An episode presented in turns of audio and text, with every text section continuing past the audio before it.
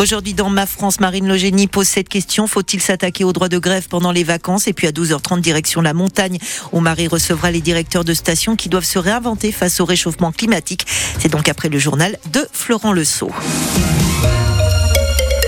La future cité judiciaire de Marseille pourrait porter le nom de Robert Badinter. C'est ce que le maire Benoît Payan a annoncé ce matin en ouverture du conseil municipal, soulignant que Robert Badinter était injuste parmi les justes. Le maire a salué le combat de l'ancien ministre de la Justice contre la peine de mort. La cité judiciaire Robert Badinter, un choix évident aussi pour Audrey Gassion, adjointe au maire à la politique de la ville. Et on est la ville où le dernier condamné à mort a été exécuté, donc ce symbole est très fort.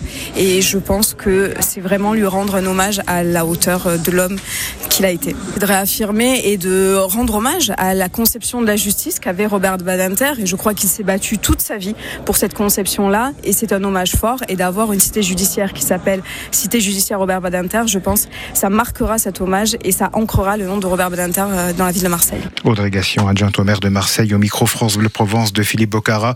C'est effectivement à Marseille que le dernier condamné à mort de France a été exécuté, Amida Chandoubi, guillotiné au Baumette le 10 septembre 1977. La cité judiciaire de Marseille doit voir le jour en 2030, quartier Euroméditerranée. Un homme de 27 ans s'est tué ce matin vers 10h sur la nationale 568 à hauteur de Martigues, direction Port-de-Bouc. Son véhicule est seul en cause. Les circonstances de l'accident ne sont pas connues. Il y a toujours de gros bouchons dans le secteur, Véronique. Ah oui, environ euh, plus de 50 minutes euh, lorsque vous arrivez euh, de la sortie 12, Lavera, à partir de l'Aqueduc. Vous êtes obligé de sortir à la sortie 13 à prendre la D5. Et si vous prenez l'ancienne route de Marseille, là aussi plus de 30 minutes en plus sur votre temps de trajet habituel. Des trains au compte-gouttes jusqu'à dimanche inclus. Un TGV sur deux supprimé en moyenne en France. En PACA, les TER sont également touchés. la seule bonne nouvelle concerne les vacances de notre zone, la baie, les contrôleurs n'ont pas déposé de préavis de grève pour le week-end des 24-25 février, ni pour les week-ends suivants. Les syndicats espèrent que les discussions avec la direction de la SNCF pourront reprendre au mois de mars. Pour la commune du Pradès, c'est presque Noël. Un habitant décédé l'an dernier à 95 ans a décidé de léguer sa fortune à cette petite ville de 10 000 habitants située à l'est de Toulon. Le problème, c'est que la famille du défunt n'est pas d'accord. Elle porte l'affaire devant le tribunal judiciaire de Toulon. L'enjeu est de taille parce qu'on parle d'un très gros héritage, Marion Bernard car il s'agit là de plusieurs millions d'euros que le riche administré a décidé de léguer à cette ville qu'il habitait depuis des années. Le bienfaiteur Robert de Boss a couché sa décision sur le papier chez un notaire à l'automne 2021, deux ans avant son décès survenu en août dernier. C'est dans ce même bureau que la mairie et le fils du défunt sont convoqués. Ce dernier découvre à l'ouverture de l'enveloppe que la grande partie de l'héritage, avec une villa caution en bord de mer, lui échappe. Colère de ce fils qui affirme que malgré l'éloignement, il vit en Bretagne, le lien avec son père était très fort et que jamais ce dernier ne lui avait parlé de ses dernières intentions. Il reconnaît néanmoins que l'homme de 95 ans vivait très seul et qu'un médecin avait bien noté des altérations du comportement. La commune du Pradé devait accepter ou pas ce legs conseil municipal, une étape désormais bloquée par l'action en justice. Marion Bernard pour France Bleu Provence. Le ministre de l'Intérieur convie les élus corses le 26 février à Paris. Gérald Darmanin euh, leur présentera un projet de texte constitutionnel permettant l'autonomie proposée par Emmanuel Macron pour l'île de Beauté. Le président avait parlé d'une autonomie dans la République. Nous saurons donc dans une dizaine de jours ce que cela va changer concrètement pour la Corse. Les comptes flamboyants d'EDF, bénéfices nets de 10 milliards d'euros en 2023, résultat exceptionnel grâce au redressement de la production des centrales nucléaires. France Bleu Provence, il est 12h04. L'OM va-t-il enfin réussir à gagner un match? Bonne question, Véronique. Hein On croise les doigts. Réponse dimanche soir à Brest. Attention, Brest, quatrième du championnat. Hier soir, vous le savez, la victoire a encore échappé aux Marseillais, de partout à Hambourg, face au Shakhtar Donetsk en 16e de finale aller d'Europa League. Un match nul vécu comme une défaite, car les Marseillais ont mené deux fois au score grâce à des buts d'Aubameyang et de Ndiaye, mais ils n'ont pas su garder leur avantage. L'histoire se répète. C'est donc une nouvelle déception pour les supporters, mais l'ancien défenseur olympien Eric Dimeco est persuadé que l'OM peut se qualifier euh, pour les huitièmes de finale. Un nul à l'extérieur en Coupe d'Europe, c'est un bon résultat. Voilà, l'OM fait un bon résultat ce soir. Euh, on, on, a vu en plus cette saison qu'à domicile, ils étaient plutôt euh, meilleurs qu'à l'extérieur. Euh, sauf que la physionomie du match, voire même l'évolution du score, fait que euh, il y a des regrets. Et les premiers qui ont des regrets, c'est les joueurs. On l'a vu à la fin du match. C'est une image qui m'a saisi de voir des, des, des joueurs marseillais accroupis, la tête basse, parce que ils savaient qu'ils étaient passés à côté de, de super trucs et surtout qu'ils s'étaient facilité le, le match retour et que là, ben, ça va être un petit peu plus tendu. Mais ils sont toujours en balotage favorable. Allez, il y croit Eric Dimeco. Nous aussi d'ailleurs. Hein. Dimeco, l'une des légendes de l'OM, bien sûr. Le match retour contre les Ukrainiens, c'est jeudi prochain au Vélodrome. Avant cela, je vous le disais, retour au championnat à Brest ce dimanche à 20h45. On en parle bien sûr dans 100% OM ce soir, 18h10 sur France Bleu Provence. Et puis match au sommet ce soir au stade Maurice David d'Aix. Provence Rugby, troisième de Pro D2, reçoit les leaders, les Bretons de Vannes. Deux équipes, bien sûr, dans la course à l'accession en Pro D2. En, en top 14. En, to en top 14. Oui, ils sont en Pro D2. seulement à 3 points d'écart, hein, Oui, les deux là. C'est pour ça que c'est important Eh oui. le match de ce soir. ouais. Pour le Faut top aller les 14, soutenir. euh, Évidemment. Véronique, on, on cherche encore le soleil aujourd'hui. Ah oui, complètement, on le cherche et ça gagnera pas parce que il sera pas là ni cet après-midi ni demain matin. C'est demain après-midi que le soleil brillera sans partage, ainsi que dimanche jusqu'en fin d'après-midi. Température cet après-midi Marseille 17, Toulon 16, Aix 17 degrés, dans les Alpes-Provençales de Golfe de Saint-Tropez 15, 16 sur la Camargue de 16 à 17. Demain au lever du jour, il fera à Marseille et Toulon 10 degrés et à Aix 6 degrés. Pour les maximales, vous aurez 15 à 19 degrés euh, dans, euh, dans, bah, dans le week-end. Euh, attention, la nationale 568 est toujours coupée sans Smartig. 30 minutes de bouchon en arrivant de la 55. Soyez prudents. Tout de suite, l'emploi avec Fabrice Marion, suivi de ma France. France Bleu Provence vous aide à rebondir. Fabrice Marion. Les métiers du numérique sont accessibles à tous à condition d'être qualifiés. C'est la raison pour laquelle l'AFPA à Marseille-Saint-Jérôme propose une formation de deux mois de découverte des métiers du numérique à partir du 28 mars pour des personnes sans diplôme. Pour tout savoir en deux mois sur ce secteur d'activité aux multiples débouchés et pour apprendre un socle de connaissances numériques qui permet ensuite de se perfectionner ou travailler chez des constructeurs, des équipementiers de services informatiques, mais aussi dans la télécommunication, le transport, l'industrie, la santé, l'environnement ou même le cinéma. Une formation financée par la région Sud. Je vous en dis plus sur la plateforme ici. Et sur le Facebook de France Bleu Provence. Ma France sur France Bleu, Marine Logénie. Bonjour à toutes et à tous et bienvenue dans Ma France à la veille d'un grand week-end de chasse et croisée des vacances d'hiver perturbé, on le sait, par une grève à la SNCF, un droit de grève remis en cause ces derniers jours par certains politiques de droite et par des usagers en colère. C'est le pays de la grève, que ce soit pour Noël ou que ce soit pour les grandes vacances, c'est systématiquement une grève. Alors c'est des gars quand même qui sont pas à plaindre, ils ont choisi ce boulot, donc ils doivent en subir les conséquences. Faut-il s'attaquer au droit de grève pendant les vacances scolaires ou les jours fériés? Votre avis 0810 055 056. Eux attaquent l'État en justice. Les maires de Strasbourg, Dijon, Rennes, Lyon et Bordeaux dénoncent les manquements en matière d'hébergement d'urgence. En clair, le 115 est saturé. L'État laisse CSDF dans la rue et le système est à bout de souffle. On en parle avec nos invités. Et puis, on part à la montagne en deuxième partie d'émission avec des stations qui doivent se réinventer face au réchauffement climatique. Est-ce que vous aimez la montagne l'hiver ou l'été plutôt pour des randonnées à l'air pur? Est-ce que vous constatez qu'elle est en train de changer aussi? 0810 055 056 Ma France sur France Bleu. Ici, on parle d'ici.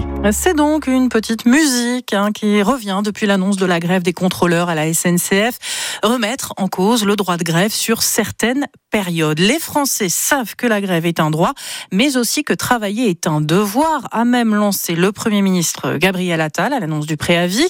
La droite n'a donc pas manqué de remarquer une certaine ouverture du gouvernement sur le sujet. Il faut dire stop à ceux qui prennent les Français en otage, a déclaré Éric Ciotti, le président des Républicains, qui promet donc de déposer un texte de loi sur la question. Franck Louvrier, bonjour. Bonjour.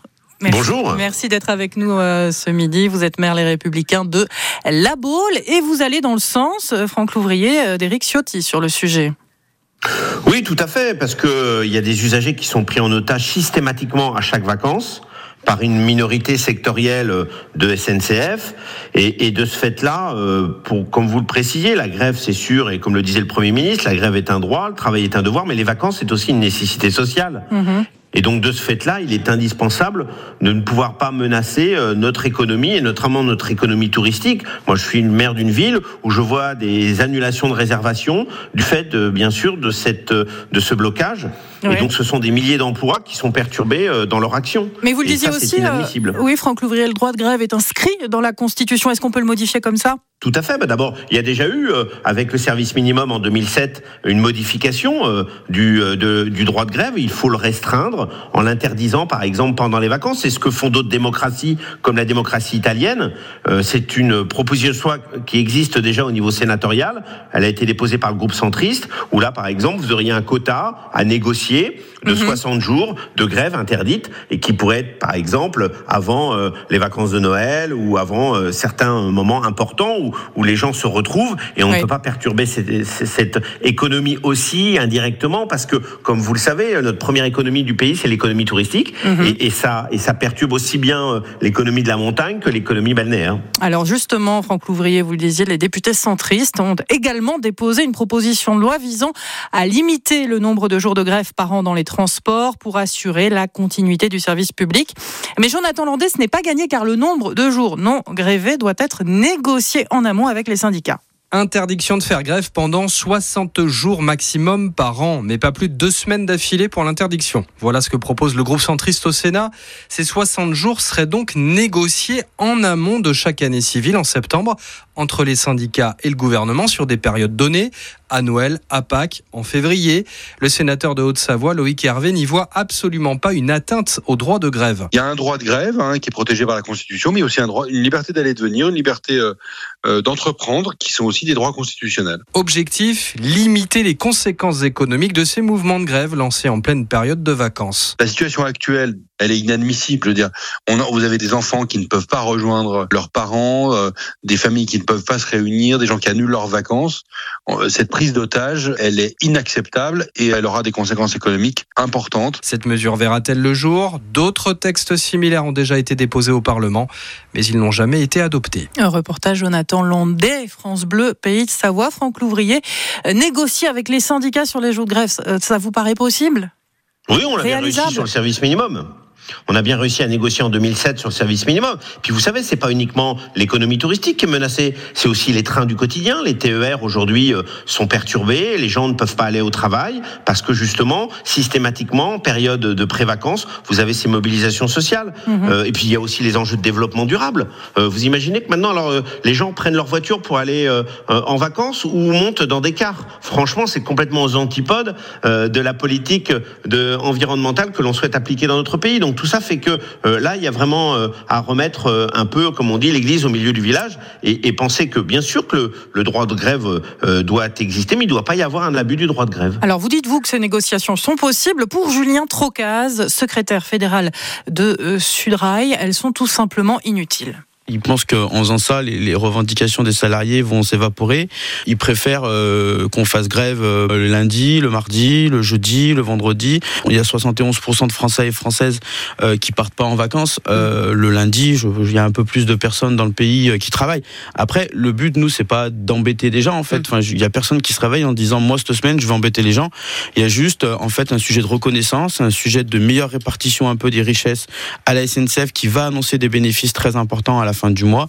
Voilà, c'est juste euh, des revendications et des salariés euh, qui demandent un, un peu plus que ce qu'ils ont maintenant. Franck Louvrier, vous entendez euh, ces arguments du secrétaire fédéral de Sudrail Oui, je les entends, mais la seule chose, c'est qu'il y a des centaines de négociations salariales dans les différentes entreprises publiques comme privées en France. C'est pas pour ça qu'on prend en otage les Français. Je suis désolé. Pourquoi la SNCF aurait, elle, le privilège de pouvoir bloquer l'ensemble du pays alors que d'autres organisations syndicales négocient tout en respectant la vie quotidienne des Français et leur possibilité justement d'aller en vacances. Vous savez, les mêmes euh, qui sont battus pour les congés payés sont aujourd'hui ceux qui vous bloquent euh, le pays pour éviter que les gens partent en vacances. C'est quand même assez étonnant. Non, je pense que là-dessus, on a vraiment euh, à, à mettre les choses au clair et, et ne pas donner cette possibilité systématique parce que c'est le problème, c'est que ça se répète. C'est pas une fois l'an, c'est tout que les vacances, on le voit bien nous ici, parce qu'on a les répercussions euh, en matière d'hôtellerie, en matière de restauration, on voit l'annulation de ces réservations, et ça, et ça a des conséquences directes. Alors, on accueille tout de suite Brigitte euh, qui nous appelle aujourd'hui euh, au 0810 055 56. Bonjour Brigitte, vous nous appelez de, oui, bonjour. de Moreuil, c'est ça Et vous, vous êtes contre les grèves pendant les vacances. Alors, expliquez-nous pourquoi. J'entends, j'entends. Je ne suis pas concernée du tout puisque mhm. maintenant je suis retraitée. Mais, mais je trouve inadmissible de prendre en otage des gens qui attendent leurs vacances euh, pendant toute l'année, qui les programment, qui investissent beaucoup d'argent. On leur, on leur supprime ça deux jours avant et on débrouillez-vous, débrouillez-vous, voilà, perdez tout. Non, il y a assez de jours et de, de week-ends autres que Noël, que les grandes vacances, que les jours de, de grand départ. Non, il y a assez de, de, jours autrement. Alors, faut qu'une grève aussi embête un, un minimum, Brigitte, sur le principe. Oui, mais enfin bon, ils arriveront bien à embêter le monde. Quand ils embêtent les travailleurs en pleine semaine, c'est pas mieux.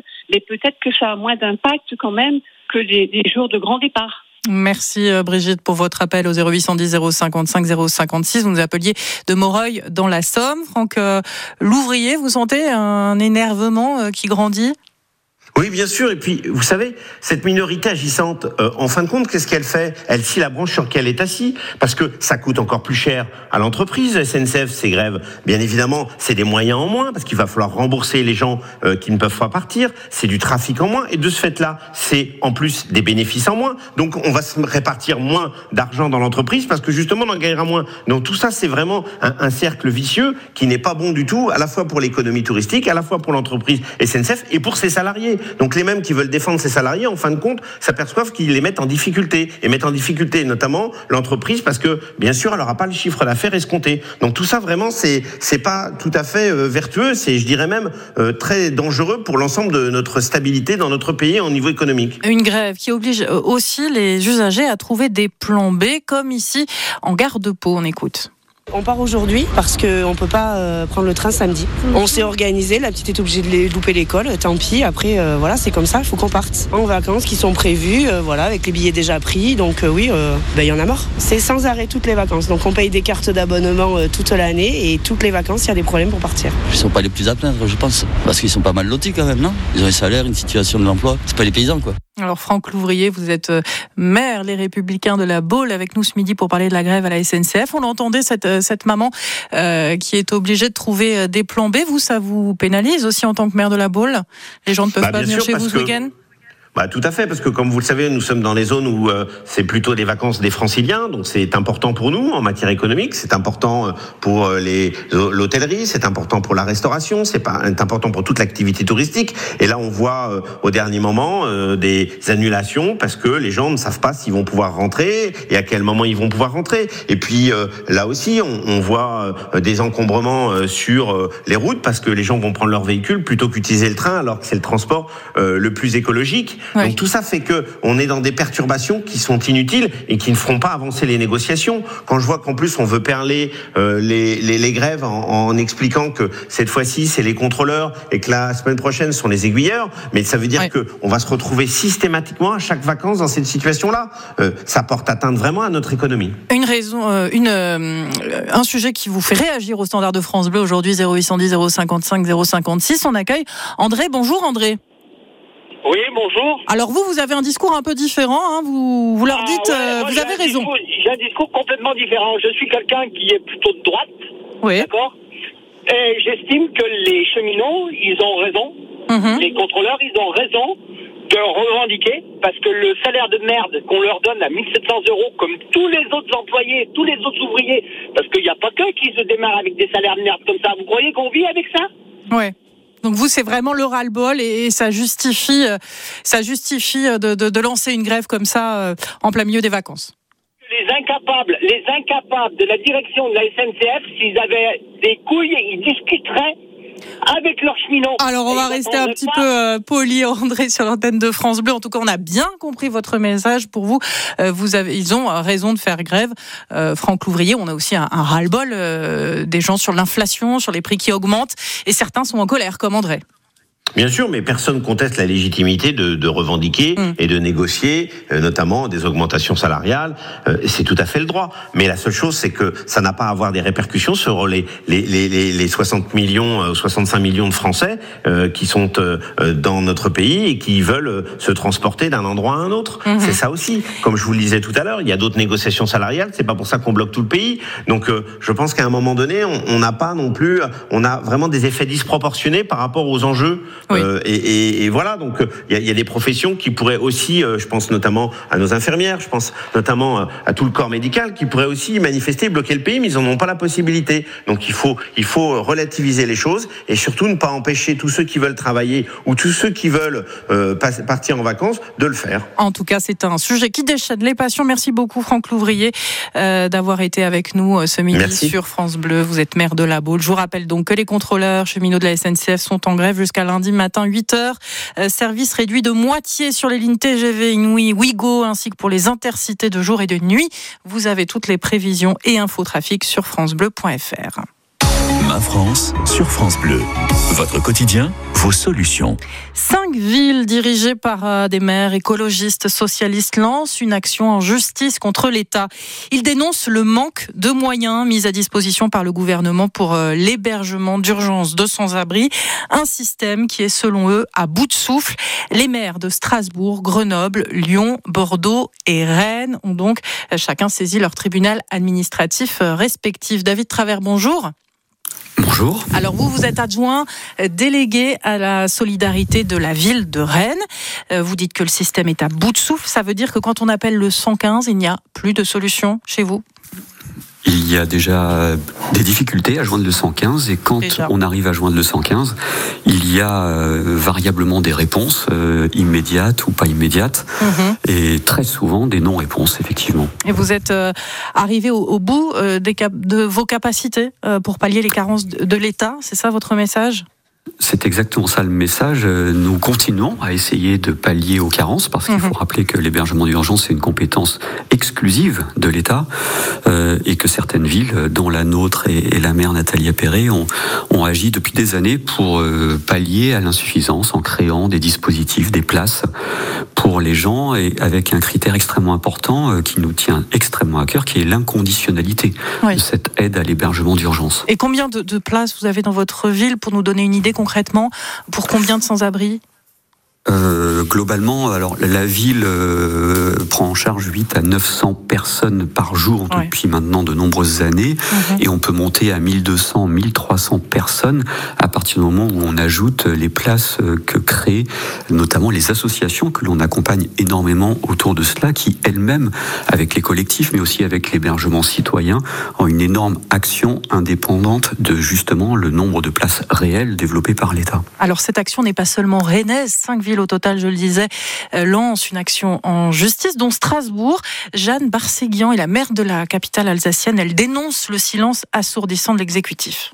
Il n'y a surtout euh, aucune réponse du côté de, du président de la République ou de, ou de ses ministres. Euh, On avait eu une, une annonce de 120 millions d'euros euh, par Patrice Vergrit, mais qui n'est plus ministre du Logement aujourd'hui. C'était à la veille du remaniement. Aucune réponse euh, du président de la République, aucune réponse non plus des préfectures euh, au recours gracieux. Et donc c'est une marque de mépris, pas, pas seulement pour, euh, pour les collectivités que nous représentons, mais finalement pour les travailleurs sociaux, pour les acteurs de terrain et en premier lieu pour les personnes qui aujourd'hui sont à la des dizaines de milliers de personnes dans notre ville, des milliers d'enfants dans notre, dans notre pays. Donc évidemment, c'est euh, un silence qui est méprisant et qui n'accepte pas non plus de répondre à la main tendue à l'État. David Travers, adjoint à la solidarité de la ville de Rennes, c'est un recours collectif aujourd'hui alors c'est un recours individuel par ville d'un point de vue légal, mais Oui. c'est évidemment une action collective euh, mûrement euh, pensée, réfléchie. Et euh, Jeanne Barséguian le rappelait, nous avons d'abord commencé par un recours amiable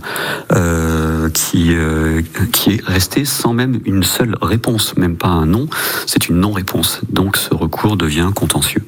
Alors, vous parliez du, du, travail des associations qui est très compliqué. Hein, selon le dernier rapport de la Fondation Abbé Pierre, près de 330 000 personnes sont sans domicile fixe en France, près de 3 000 enfants. Nous sommes ce midi avec Manuel Domergue, directeur des études de la Fondation Abbé Pierre. Bonjour.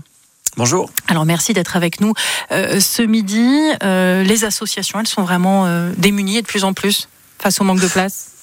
Oui, tout le monde est, démuni, les associations, euh, les bénévoles, les collectivités locales, mhm. parce qu'effectivement, euh, l'État ne joue pas son rôle. La loi, elle est très claire, hein. elle dit qu'il est prévu un accueil inconditionnel en hébergement d'urgence pour toute personne euh, sans abri qui est en détresse.